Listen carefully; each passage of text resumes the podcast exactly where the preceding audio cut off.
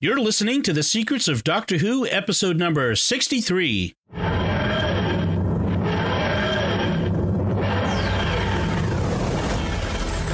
a doctor. I've lived for over 2,000 years. I am Scottish. I can complain about things. Shush.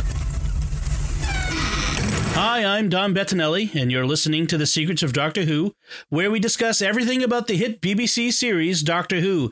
And today we're discussing the Ninth Doctor story, Boomtown, the uh, Ninth Doctor being Christopher Eccleston, for those who have trouble remembering the numbering, like my wife. Uh, joining me today on the panel are Jimmy Akin. Hi, Jimmy. Howdy, Dom. And Father Cory Sticha. Hi, Father Cory. How's it going? Great. So uh, I'd, I'd, make that reference because my wife uh, got mad at me the other day because I was referring to like so then the fourth Doctor and then the eighth Doctor and then the third Doctor. And she's like, "Who are these people?" Because she can never keep track of who the different Doctors are. She wants the actors' names, so I give her the actors' names because apparently that is more uh, easier for her to remember. I guess some of us are number people, some of us are name people yeah, well, and some people are just uh, okay. It's the one with the celery and the cricket costume, or the one with the yep. Technicolor vomit coat, or you know. yep, exactly. The leather jacket guy. Today is the leather jacket the, guy.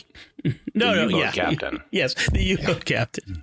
All right. Um, so, uh, we're talking today about Boomtown, which was the 11th episode of that first season of the re- re- reboot of Doctor Who, the 2005 reboot, sometimes called the BBC Wales Doctor Who, uh, which is an interesting way of looking at it and relevant to, to today's episode. Um, and well, we'll get into let's get into the the synopsis of the episode uh, after we listen to the uh, sound of the trailer was having such a nice day. According to intelligence, the target is the last surviving member of the Slitheen family, a criminal sect from the planet Raxacoricofallapatorius, masquerading as a human being zipped inside a skin suit. This nuclear power station right in the heart of Cardiff City will bring jobs for all. And it just so happens to be right on top of the rift. From what I've seen, your funny little happy-go-lucky life leaves devastation in its wake always moving on because you dare not look back. If this power station went into meltdown, the entire planet would go.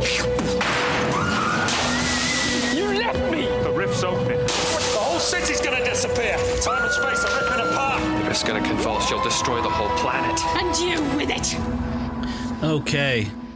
So as we can tell, the companions in this one are going to be Jack and Rose, with uh, Mickey showing up, um, and the uh, the enemy here is um, Mayor, uh, the Lord Mayor of Cardiff, Margaret Blaine, also known as Blon Fel-Fotch Pasameer-Day Slitheen.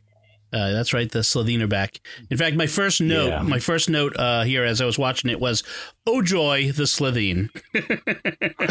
yeah, so the Slitheen are no good as monsters. I mean, giant farty babies is just not, you know, really. and I, I, think monster. there's a reason why they got it. They got two episodes, and that was it. Right. Yeah. But I do have to say, I like, and this is something Russell T Davies continues, I like the polysyllabic names uh, because even here on Earth, there are languages that um, are agglutinative and you, you make words by sticking together lots of syllables. Uh, Swahili is an example of that. And even in German, the nouns get really long. Mm. Well, it's, and. It's- it's rather and, fitting, you know, that this is filmed by BBC Wales because Welsh isn't exactly an easy to pronounce language to begin with. Well, yeah, and they have some really long words too. So I, I, like that. It's kind of a sci-fi trope. You see it in other sci-fi too, like in um, Larry Niven's Ringworld, where you have characters mm-hmm. with names like Halrloprillalar and stuff like that. Right. Um, so I, I, like that. It's it, it's much better. I mean, it, it's nice to have that as a balance to the monosyllabic alien names like Spock and stuff like that. you know, I, I kind of wish they had outtakes for this. Uh, every time they tried to, had to say Rexicofalipatoris and uh, and the Patorius. T- Torius. Right. Well, that's exactly. They yeah. probably had to redo like takes over and over again because they got it just a little wrong. Or Blon Fel-Fotch Pasameer yeah. de Slitheen. Um, yeah, I practiced that. How long did it take you to practice that? I did yeah. that over and over. Uh, so, um, so the basic plot is the TARDIS lands in Wales, uh, Cardiff, the city of Cardiff, um, and in modern day, in, in, today, and it's refueling from this uh, space time rift that goes to the middle of the city, and um, yeah. Now, so this is this is something that is kind of a trope on Doctor Who of the TARDIS losing power and needing to refuel, and it's totally contradicted by other episodes where you have a black hole powering the TARDIS. Yes. And it's like, how do you run out of energy? This makes no sense. If you if you if you drained the black hole so it evaporated, then you'd have to get a new black hole at the end of it. and so so the, it seems like the the only headcanon I can come up with to to reconcile these episodes is you have the you have the Eye of Harmony black hole as the main power source from the TARDIS, but then there's some other power source or power sources that need to be used to run critical systems and those are independent of the black hole. For some reason, you can't use the black hole energy for that. And so it's this auxiliary system power you're having to recharge periodically. It's kind of like in Star Trek where you have warp engines and impulse engines, or even in today Yeah. in, in modern naval warships, you'll have like a nuclear reactor, but you'll also have secondary systems that run off of. Uh, um, like a diesel generator or something exactly, exactly. So they're re- they're refueling the equivalent, the TARDIS equivalent of the diesel generators. We'll we'll go with that. Let's let's let's call Yeah. that headcanon, and we'll. Instead of calling the Eye of Harmony a giant lithium ion battery. Yeah. So it eats lithium ions for breakfast. right, exactly. right. Uh, and so the- how you get power out of a black hole is kind of, you know, iffy anyway. I guess Hawking radiation, maybe. That's the, I was thinking I was going to say something. The, the radiation that, that comes off, I guess, is the only thing you could do. Um, and then we have this rift, which uh, they explain is uh, a result of the events in the second episode of the season, the Unquiet Dead, when the uh, the you had the the rift forming uh, that had been raising that had creating zombies basically when the uh, aliens were there. Uh, so that you get this connection between them. Um, I'm guessing that this episode was a was a let's let's save some budget episode. Yeah. As I said, it's it's the you know it, the Doctor Who was filmed at BBC Wales. Stick the TARDIS in the square in the middle of the city. And run around that area. You save a big. You're saving a lot of your budget for for Yeah, other also, episodes. no new, no new monster costume, and this time we only have one CGI monster instead of a family of them. Exactly, and the rest of the special effects are pretty, you know, standard. Um, and we should note that this um, this episode, Boomtown, is the last one that we've needed to discuss for this season because after this comes the Bad Wolf uh, finale and regeneration of the Ninth Doctor. So, uh, which we've already done. which we've already discussed. Uh, you can go find that in our archives. And um, so, you know, they could have been saving up for that or, you know, whatever. There's all kinds of reasons for, uh, possible reasons for it. So, um, I, I I want to point out that the lo- the location of the TARDIS here is it's called Roald Dahl Pap uh, Plass, which Plass must be Welsh for place or square. Pla- Plaza, maybe. Yeah. And Roald Dahl was uh, author of Charlie and the Chocolate Factory and a numerous other uh, uh, children's books. Distur- disturbing children's books. Yeah, Roald Dahl was a was a kind of an odd duck, and uh, for especially as someone who wrote children's books, his other ones were really off the wall uh, compared to uh, Willy Wonka. So um, they so they explain. Uh, so we get uh, Mickey shows up. He's coming to see Rose. Uh, I guess she called him to meet her, Bring in- meet her there. yeah, bringing her, bringing her passport. Right. And she actually raises a nice point. You know, the doctor says, What do you need a passport for? And she says, Well, suppose we land in Brazil. It could become really important for me. And, you know, you think about it and it's, yeah, okay, that makes sense, Yeah. you know. Um, Although they- I- she then kind of dismisses that later in the episode, I guess, thinking of psychic paper or something. But the doctor hasn't handed her any psychic paper and said, Use this as your passport whenever you need it. I know only so the doctor has psychic paper and Jack has psychic paper, but uh, the, as far as I know, the companions are never given any. Which it would be that'd be a dangerous tool, actually. Once once in a while they'll use it, but they'll get it from the doctor to use it. Right. Right. Um, then we get this explanation of the TARDIS's appearance and the the, the, the chameleon circuit being broken, which is interesting. It's coming at this part of the season. I guess they've they felt like you know this is one of those aspects of the reboot is we've got a whole new set of fans possibly we need to be explaining things to them um, but they waited to Yeah. this By point episode 11, they're going to wonder. Right.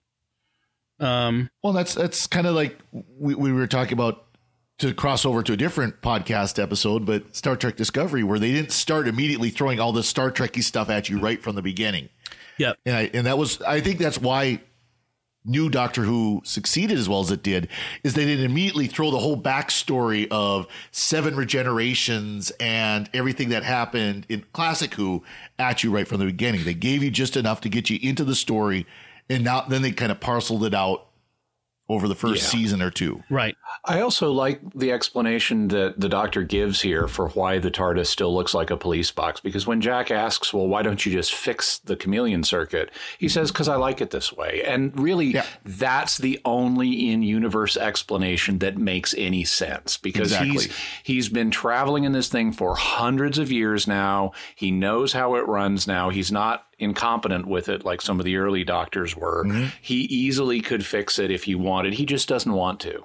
Right. Well, and there was there was a Colin Bacon Baker episode, Sixth Doctor episode, where he did try to fix the chameleon circuit, and it turned into like a Victorian couch and an organ and a couple of like grandfather clock or something like that in a junkyard, and then it then finally was back to the police box, and he left it alone. Yes.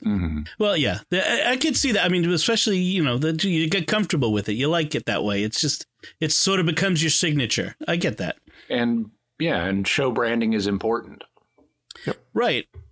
Um, so I, I kind of like it at this at this point part of the, the this beginning part of the episode that after they make that explanation, the doctor kind of says as they they're about to go off, you know, they're going to leave the TARDIS here while it's refueling. They're going to go see what's going on in the city, and he says at Cardiff in the 21st century, the wind is from the east. It's the safest place in the universe.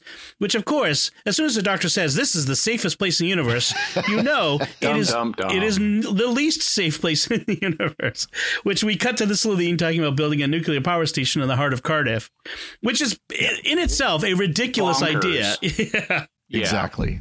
The, um, Yeah, the, and the, no- i- not- the not even- idea you the idea you could get even now they're uh, more open to nuclear power in Europe than we are here in America, which frankly good for the Europeans. Right. Exactly. Um, but building a water cooled, I mean, this is this is if you're if you're using a water cooled nuclear power plant, it has the potential to melt down. That's what the water's there for to stop that. And and having a uh, and those are clearly cooling towers on this thing. So to have a water cooled nuclear power plant in the middle of a metropolitan area is just crazy.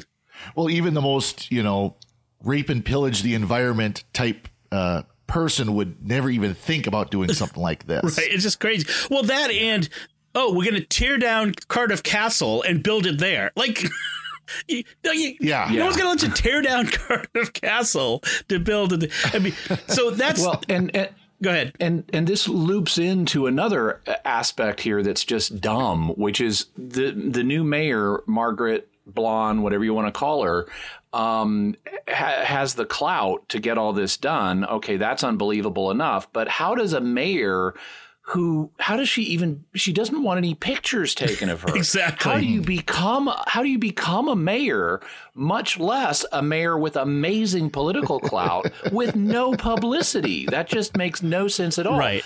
and and and the only reason that she seems to want no publicity i mean i i i i, I I guess in universe it's because people might recognize her from the role she played in in in the World War Three um, alien invasion. storyline. Yeah. And and, and what a yeah, shock but- they do. But then, yeah, well, okay, so fine. In that case, you should have gotten her a new skin suit, so that wouldn't happen. That would be the logical thing. Then you get publicity, become the new mayor, or just get your skin suit from the old mayor, and and build up your political clout and do your nuclear power plant crazy scheme.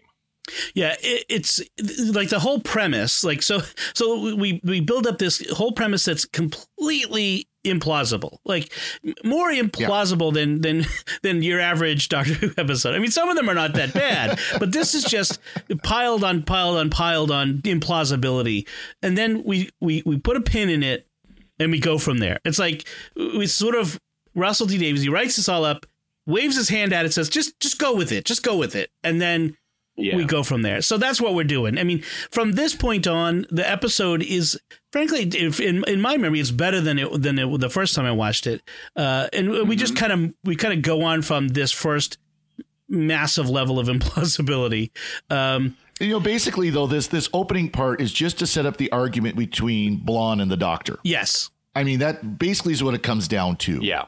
This is a th- this is an episode about reflecting on um, our deeds. You know what about being about good and evil. Really about what makes a person good, what makes a person evil. Are people redeemable? I mean, that's really what it's what, what it comes down to for me. Is is is is Margaret Blaine slash Blon Fel-Fotch whatever. Uh, is she redeemable?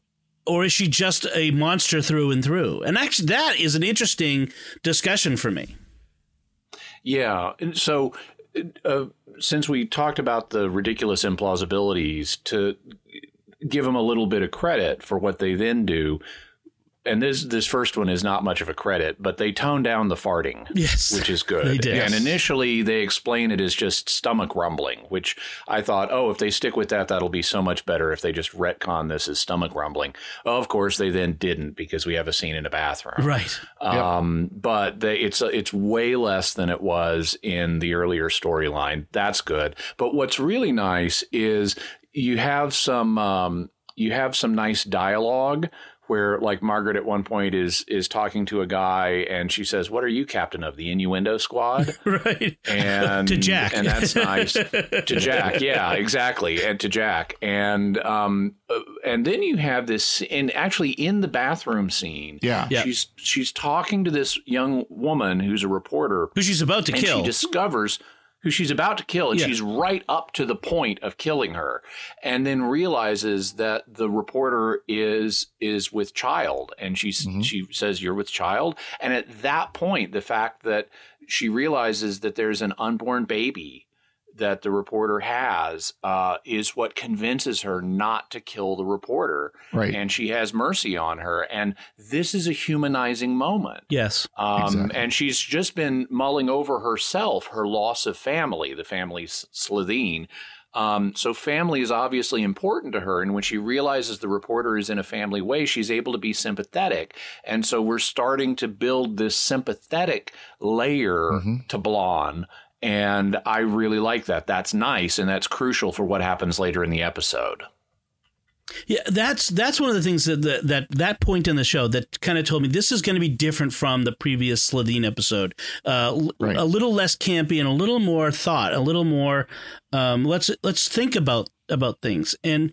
And yeah, I, I really that that sentimentality that she shows the and, and almost a uh, maternal longing that that was there. Uh, you know, it, it's interesting having you know seeing this as from the perspective of a of a parent when the first time I don't I don't think I don't think the first time I saw this I uh, I was a I was a dad yet.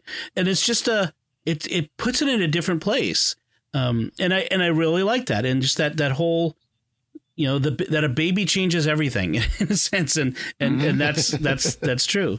Um Now, still, given the nature of Blon's plan, if the if the reporter stays in Cardiff, she's going to die anyway. But you Right. know, at least she has some more life, and the chance, I guess, maybe if the Earth isn't totally destroyed, which I think that is the plan. yeah Uh, but Yep. she, so she's going to die anyway. But uh, at least she has some more time but it's an interesting and might get to hold her baby. Well, but it's also an interesting uh, con- idea, which is when it, for for someone who's you know when you're confronted with the death of a of a single innocent, uh, it, you know when you're a person who is a violent person, say it it may be different than when you're confronted with the idea of killing nameless uh, hundreds or thousands, or in this case billions.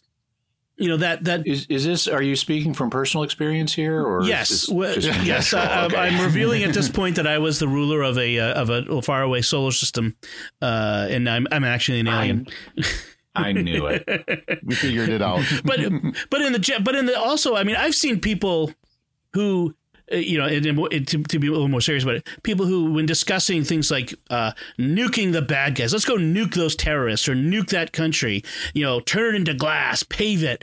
You know, it, it's just this very bloodthirsty, callous attitude uh, because it's faceless people from far away. They're not real, but when you're It's like confronted with someone, with yep, yeah, it's like interacting with people on the internet versus face to face. People get a lot more polite face to face. Yeah, uh, the yeah the other mundane example I always give is when you know you you get when you're driving and you get mad at someone and you you know not me but other people might flip them off or yell nasty things and then because it's just a car with a, a faceless driver and then you pull up next to them and you see it's you know someone you know or you know oh I'm sorry I got mad at you I mean it's different now you're a person Well, it's kind of the principle that it's attributed to Stalin, but you know, if, if only one man dies of hunger, that's a tragedy. If millions die, that's only statistics. Right, exactly. That's the same that sort of thing. Yeah. So it's it's interesting to kind of uh, you know pull that out in this episode. I mean, that's an example of how this episode this has these these moral questions that that get confronted. Um, you know, I wanted to mention actually one of the other little bits of implausibilities is I noticed that the Lord Mayor's office in Cardiff looks surprisingly like uh, 10 Downing Street.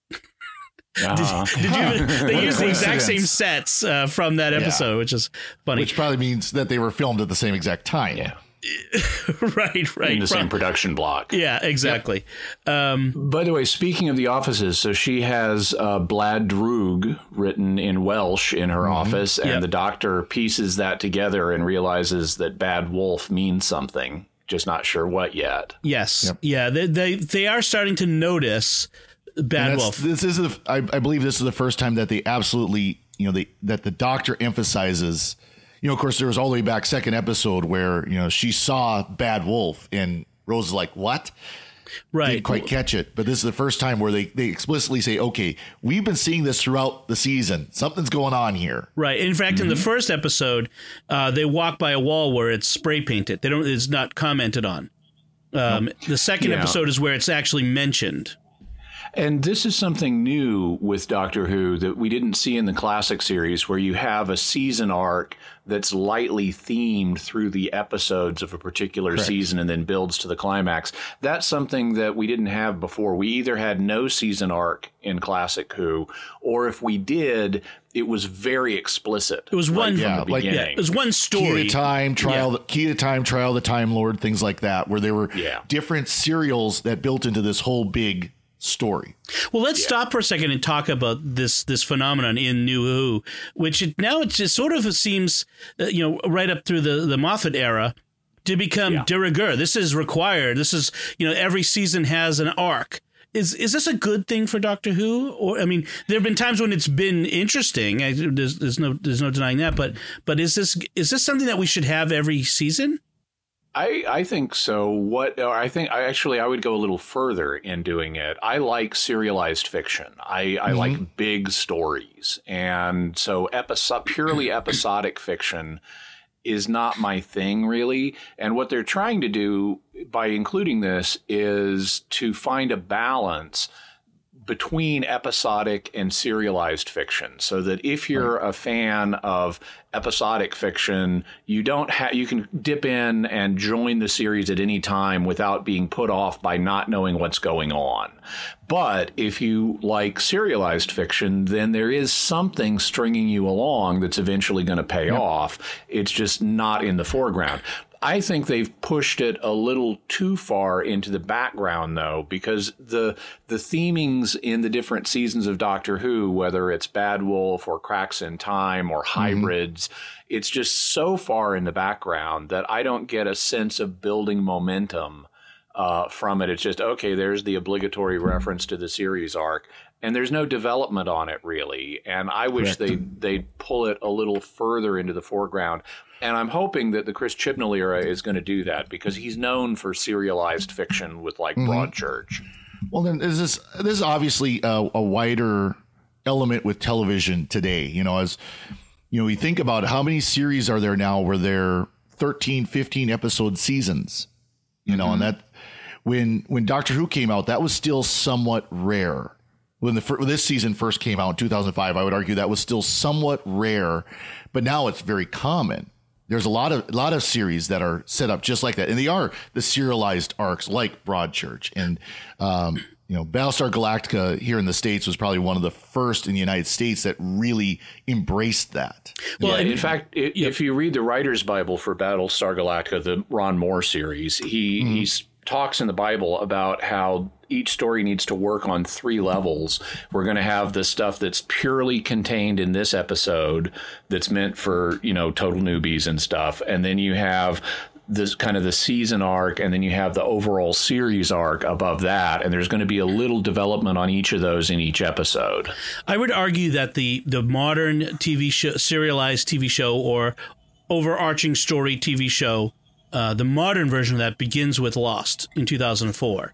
Um, that and it may not have been the, the sole impetus for the, for Right. all the ones that followed, but there seemed to be this moment back in 2003 4 where TV producers decided we need to be less episodic and more serialized. You know, back in the 80s and, and, and into the 90s, we were much more uh, episodic. I mean, you, you occasionally had, you had serialized stories, uh, Yeah. story arcs, but you you know, um, Babylon Yeah, Five and being some- one of them. But Right. And what B5 did was it mixed episodes that were the series arc with one-offs and so it kind of Right. alternated back and forth between between the two formats Well, and I was I was trying to remember when Battlestar Galactica started, and it, it was too, late 2004, so it would have been after Lost started. Oh, I had it as I think 2005, but but they were in production at the same around the same time. It's Not Yeah, but I mean, Battlestar Galactica kind of- may not that's- have been influenced by it, but they were they were. It's a moment when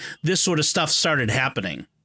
Correct. Yeah, Yeah, Um, well, it's it's it is interesting because you look at well, you know, the '90s era, early 2000 era Star Treks, and they had elements that kind of went through the seasons, but nowhere near to this level. Yeah. they would have like two or three episodes throughout the season that would kind of play off of their central element. Then everything else would be standalone or you know two parters, Yeah. things like that. right. Deep Space Nine kind of built into by the end into ep, into Yes. uh, serialized storytelling, and now Discovery is just complete uh, serialization. Yeah, And, and in fact, so many shows now are this way. And so it's it's it. I, I agree. I kind of like the serialized format. Um, although I also like the the sometimes taking a break from the from the overarching arc. Uh, you know, with something lighter, or something a little different, sort of cleanse the palate a little. Especially when it's a longer season. Uh, you know, if it's ten or eleven episodes, you maybe don't need that. But when you get into your twenty episodes, you Yeah. need you need a, a little bit of break. So that might also play into it. Is is that idea of we're getting shorter seasons of TV shows, and so there's there's there's less time for for fluff, I suppose you could call it. Uh, that may not be uh, a fair characterization, but uh, you don't have time to to go to do other things. Yep. So uh, one thing yeah. So uh, i was just going to say one thing i like about this episode boomtown is that it uh, it raises and answers some interesting questions. Like uh, immediately after the doctor you know we have some nice running around with Blon trying to escape the doctor with a teleport and he keeps reversing her teleport so she gets closer and closer closer to him. Yeah and that's neat.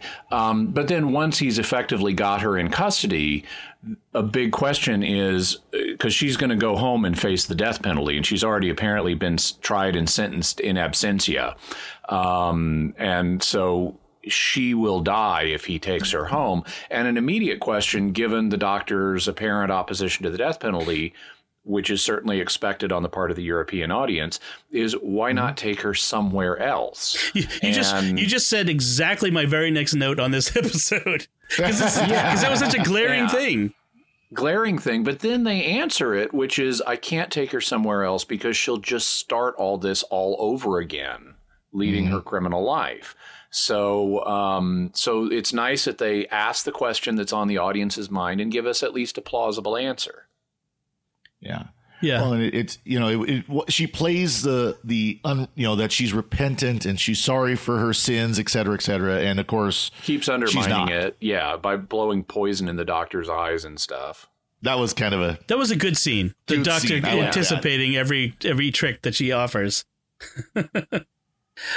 Also, one one nice bit of dialogue. At one point, she accuses him of playing God, or words to that effect, and he he says something in res, in reply that uh, f- fans of just Doctor Who may not catch. He says, "I'd make a very bad God." And that's actually a reference to another series that Christopher Eccleston and Russell Davies did together. It's an earlier series called The Second Coming. It was a two part special where um, Russell Davies wrote a. Um, a series about a, a, video store worker played by Christopher Eccleston who realizes that he's the son of God. And not Jesus, but another son of God, apparently.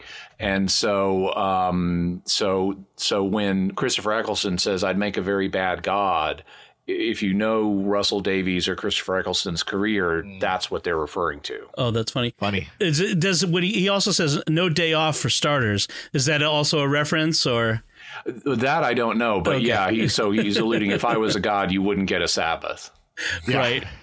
Um, another subplot of this episode, uh, it, it's sort of a big one for the ongoing continuity of the show, was this the go, what's going on between Mickey and Rose, and it's this interesting mm-hmm. problem. And I don't know how much of this came up in Classic Who, although it but it does come up quite often in New Who, which is when the companions are traveling with the Doctor, they've left their their loved ones behind, and how does that affect those relationships? And Mickey, if I were Mickey, I'd be a little bit jealous and and and put out oh totally. by my girlfriend traveling with this other guy this who's in in every way more exciting than I am apparently um and leaving me behind. And so he he he had come up with this idea to to break up with her. Although apparently after getting a hotel room, which seems kind of sle- uh, sleazy, but you know, yeah. he, mm-hmm. but he he had come up with this idea that he's going to break up with someone because he's dating someone else.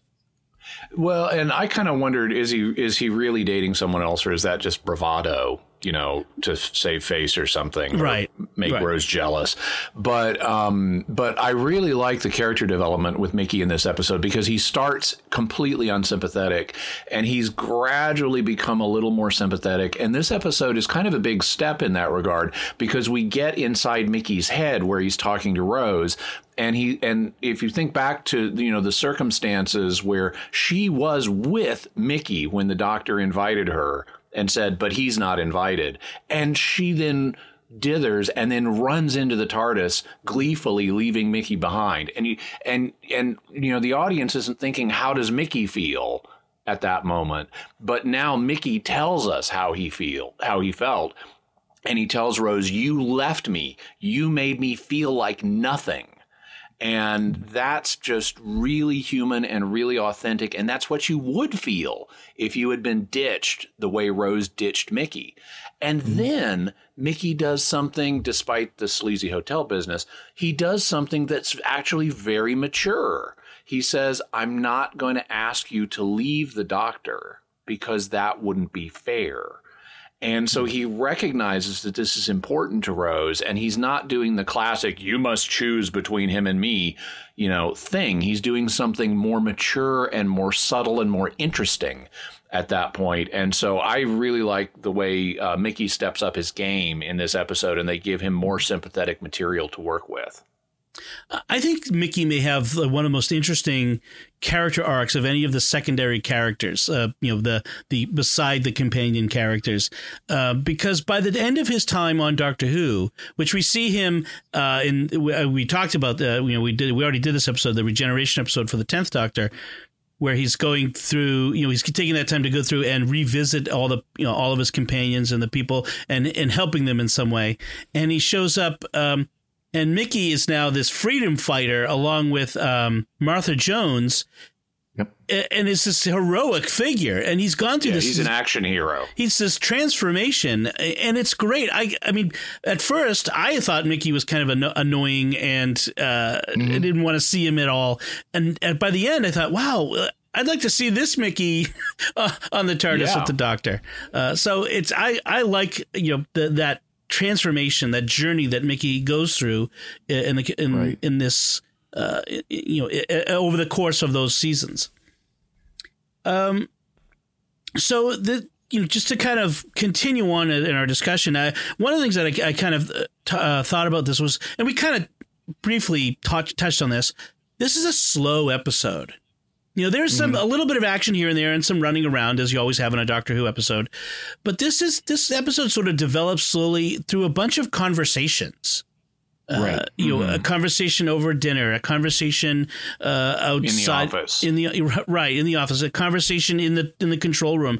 There's a bunch of these conversations, and this is much more of a of a thinking, talking episode than it is of a crazy action episode. And I thought that was a you know part of why this this this episode is a little better than the alien invasion uh, World War Three episodes. you don't see the bobblehead aliens running through the halls, bouncing their heads. right with the yes the the not so good CG. So I just thought that was interesting.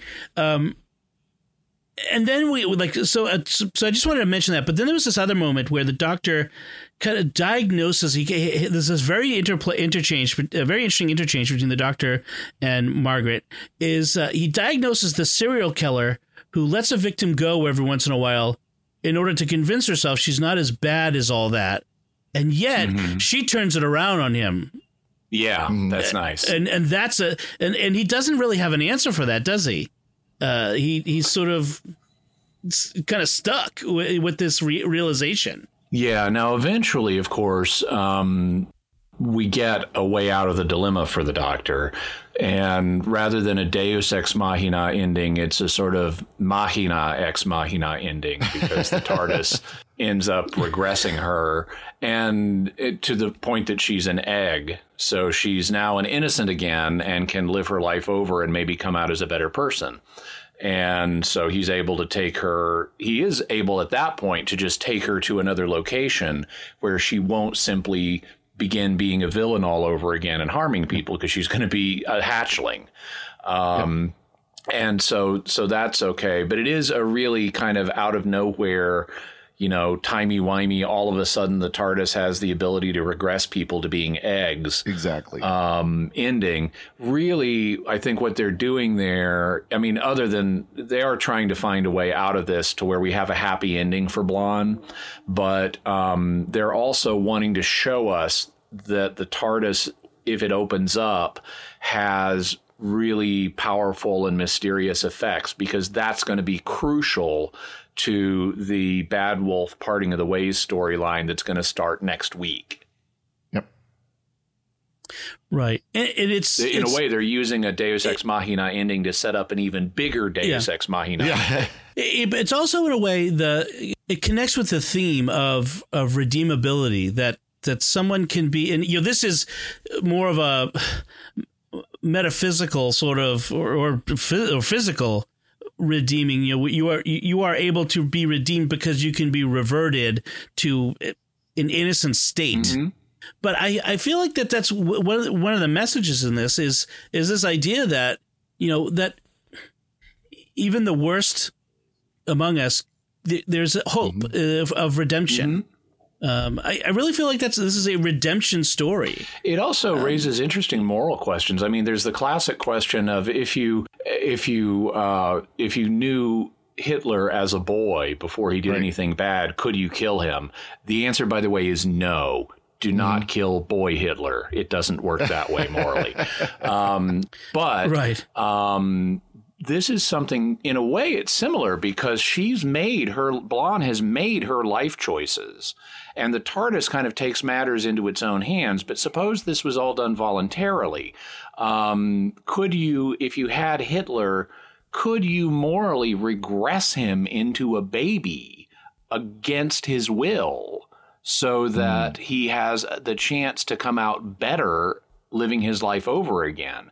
And it seems to me, just on first blush, that the answer to that question is going to be no as well. You can't just undo a person's choices against that person's will and force them back into another state. It's kind of it would be sort of like um, you know taking a, a, a person and blanking their memory and undoing all of their life choices against their will that's a violation of someone's personal integrity. That's like you know mind controlling them or mind Right. raping them or something. Yeah. Oh, oh yeah. Well, now just to, in the realm of uh, you know rank speculation what if you could go back to instead of regressing hitler as a boy going back to when hitler was a boy and shepherding him through life to make that different I choices. think is is more legitimate. Assuming time travel and changing the past is possible, then um, you would have the same moral freedom to act uh, in another time, the same way you have moral freedom to act in another place. So going to France and making choices to help things in France would be no different than going to 1911 and helping people make better choices in 1911. it's, it's an interesting thought experiment, especially the, the the implications that if you don't, you, you know, regress Hitler against his will or kill Hitler as a child, that that, you know the the min, tens of millions who die, and that that weighing, it's sort of uh, hey, it's the trolley Yeah, problem exactly. that we Yeah. were kind of talking about. Uh, uh, if, if you watch The Good Place, uh, that we were talking about the, that TV show Not earlier, in the podcast, uh, yeah. off the uh, before we recorded, not in the podcast, but before we were uh, recorded. Um, and the the trolley problem in philosophy comes up. So it is a, a, again that the trolley problem. So um, she's an egg. With tentacles, an egg, And, an egg uh, with and that's a- tentacles sticking out the top of it. Yeah. Okay.